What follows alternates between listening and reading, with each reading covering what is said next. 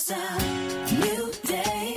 Oh, it's a new time. And there's a new way. Gonna live my life hard. The has passed away.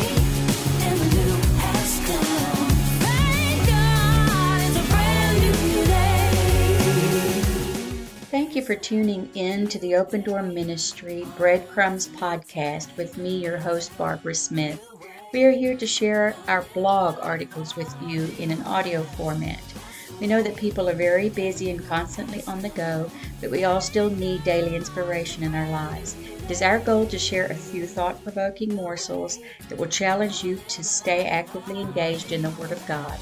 His Word is the bread of life.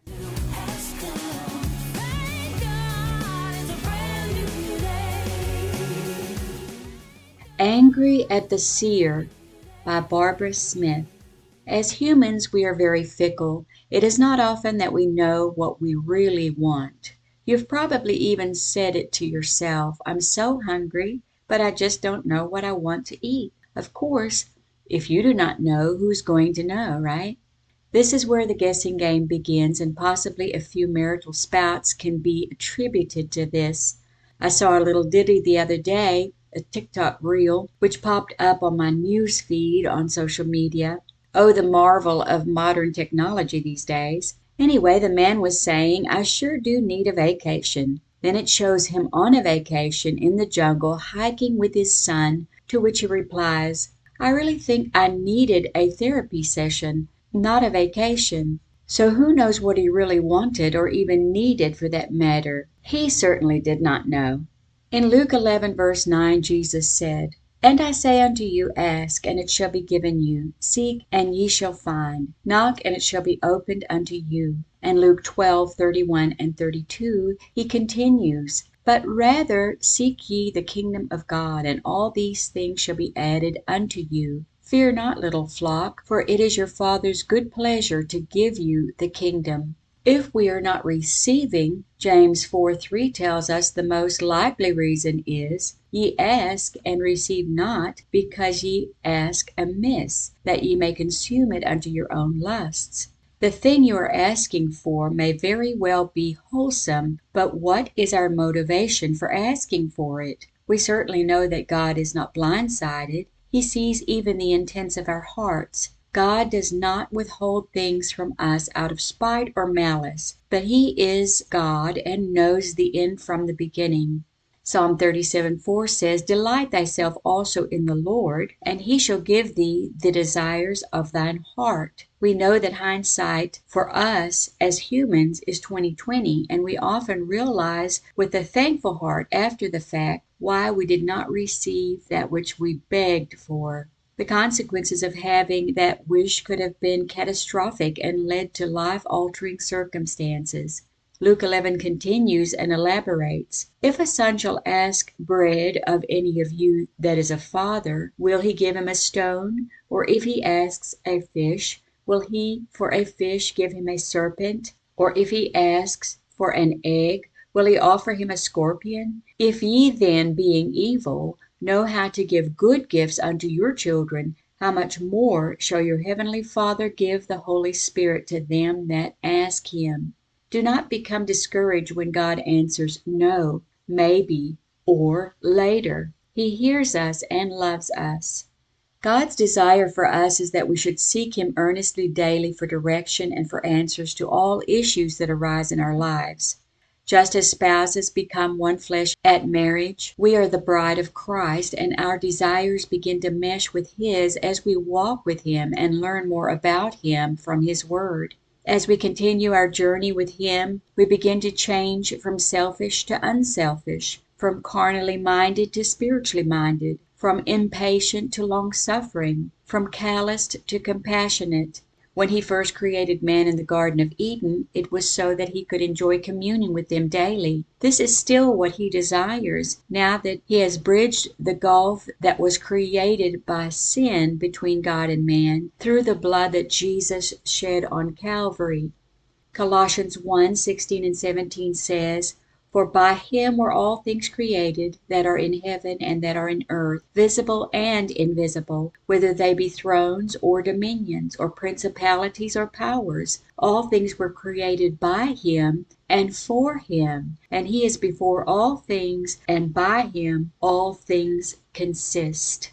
Though he wants to receive our praise and worship, unfortunately we as his creation, starting with Adam and Eve, then the Israelites, now the Gentiles, always seem to have a better idea. The Israelites were professional grumblers and complainers, never content and always very needy. They did not realize how blessed they were, but constantly had the attitude of "the grass is greener on the other side," until, you guessed it, they got to the other side. God was always fighting their battles for them, making them victorious and admired in the sight of all who witnessed their conquests, but they still wanted to be like other nations. Did I already mention humans are fickle? God had set up priests and judges to govern and lead them, but they wanted kings to rule their land. They were too ignorant or self absorbed to see that God was their king. Though God granted their wish and allowed it, it turned out to be an extremely bad idea. 1 Samuel 8 4 through 22 says, Then all the elders of Israel gathered themselves together, and came to Samuel unto Ramah, and said unto him, Behold, thou art old, and thy sons walk not in thy ways. Now make us a king to judge us like all the nations. But the thing displeased Samuel when they said, Give us a king to judge us. And Samuel prayed unto the Lord, and the Lord said unto Samuel, Hearken unto the voice of the people in all that they say unto thee, for they have not rejected thee, but they have rejected me, that I should reign over them, according to all the works which they had done since the day that I brought them out of Egypt, even unto this day, wherewith they have forsaken me, and served other gods, so do they also unto thee. Now therefore hearken unto their voice, howbeit yet protest solemnly unto them, and show them the manner of the king that shall reign over them. And Samuel told all the words of the Lord unto the people that asked of him a king. And he said, This will be the manner of the king that shall rule over you. He will take your sons, and appoint them for himself, for his chariots and his horsemen, and some shall run before his chariots, and he will appoint them captains over thousands, and captains over fifties and will set them to ear his ground, and to reap his harvest, and to make his instruments of war, and instruments of his chariots. And he will take your daughters to confectionaries, and to be cooks, and to be bakers. And he will take your fields, and your vineyards, and your olive yards, even the best of them, and give them to his servants. And he will take the tenth of your seed, and of your vineyards, and give to his officers, and to his servants. And he will take your men servants and your maid servants, and your goodliest young men, and your asses, and put them to his work. He will take the tenth of your sheep, and ye shall be his servants. And ye shall cry out on that day because of your king which ye shall have chosen you, and the Lord will not hear you in that day. Nevertheless the people refused to obey the voice of Samuel, and they said, Nay, but we will have a king over us, that we also may be like the other nations, and that our king may be the judge over us, and go out before us, and fight our battles.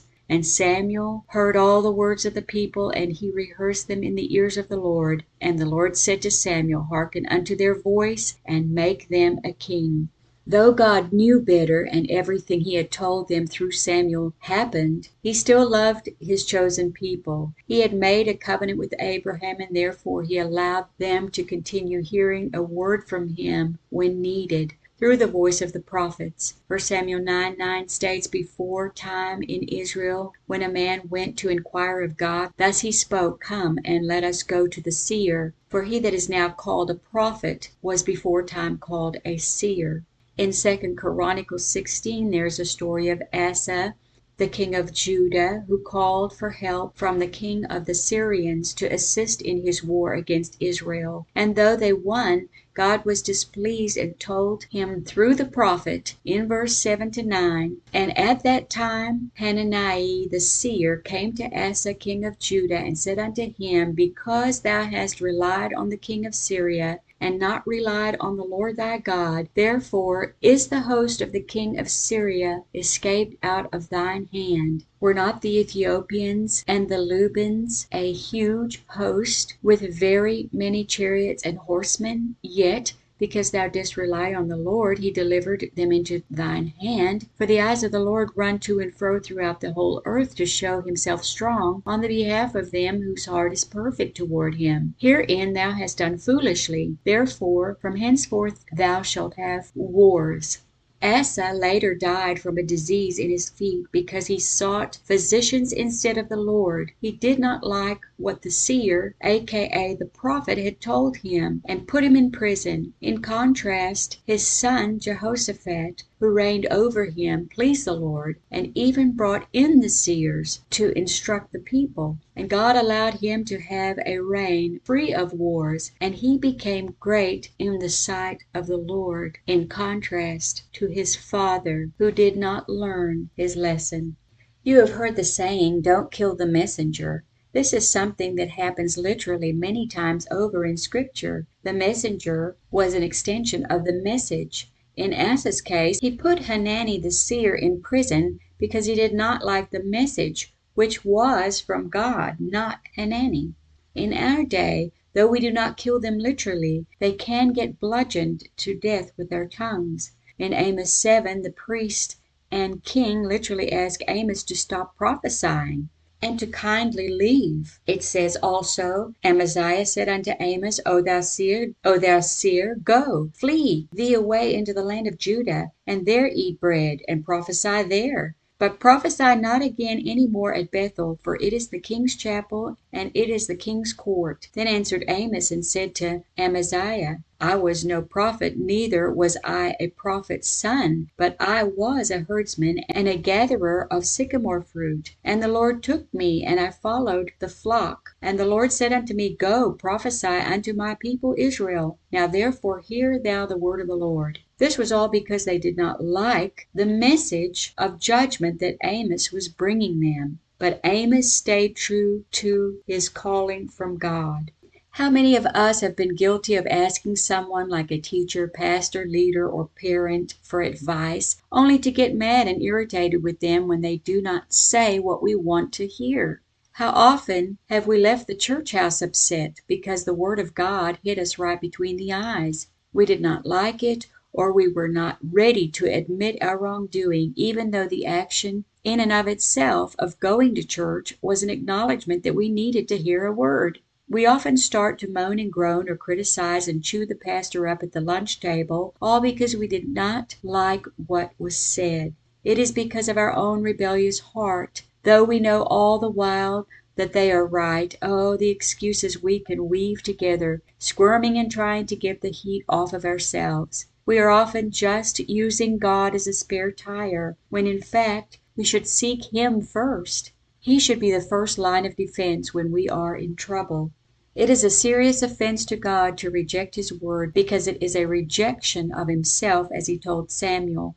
Jesus said in John 5:39, Seek the scriptures, for in them ye think ye have eternal life, and they are they which testify of me. In Isaiah 30, 8 through 14, we read the word of a displeased God to the Israelites. Now go, write it before them in a table, and note it in a book, that it may be for the time to come for ever and ever, that this is a rebellious people, lying children, children that will not hear the law of the Lord, which say, The seers see not, and to the prophets prophesy not unto us right things, speak unto us smooth things, prophesy deceits. Get you out of the way, turn aside out of the path, cause the Holy One of Israel to cease from before us. Wherefore thus saith the Holy One of Israel, because ye despise his word, and trust in oppressions and perverseness, and stay thereon, therefore this iniquity shall be to you as a breach ready to fall, swelling out in a high wall, whose breaking cometh suddenly at an instant and he shall break it as the breaking of the potter's vessel that is broken in pieces. He shall not spare, so that there shall not be found in the bursting of it a shred to take fire from the hearth, or to take water withal out of the pit.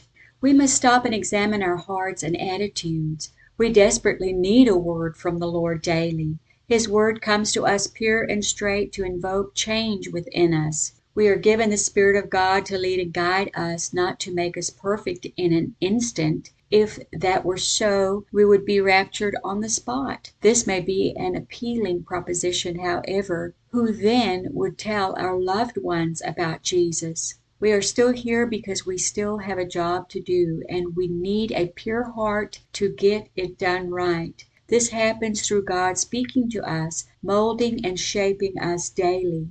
The Word of God is the final authority, so do not get angry with the seer, the prophet, or the messenger in your life if they are giving you a word from the Lord. Jesus said in Matthew 24:35, "Heaven and earth shall pass away, but my words shall not pass away." Psalm 119:89 says, "Forever, O Lord, thy word is settled in heaven." We must be receptive to his word no matter the medium by which it comes to us. God had to use a donkey to get Balaam's attention in Numbers 22 because he was about to make a grave mistake in his ministry. It is a futile notion to argue just to be arguing in hopes of getting the last word in. We should admit when we are wrong, especially when it comes to the correction of God. God cannot be put into a box of just telling us anything we want to hear, nor can he change his word by us pitching a childish tantrum, as we see by the behavior of the Israelites. Judgment came their way repeatedly. When we stand before the judgment throne, Romans 14:11 through 12 tells us, For it is written, As I live, saith the Lord, every knee shall bow and every tongue shall confess to God. So then every one of us shall give account of himself to God. The final word will already be written in the book of life. We must stop our childish ways and be a doer of the word, as we are admonished in 1 Peter 5 6. Humble yourselves therefore under the mighty hand of God, that he may exalt you in due time. Do not kill the messenger. Do not be angry at the seer.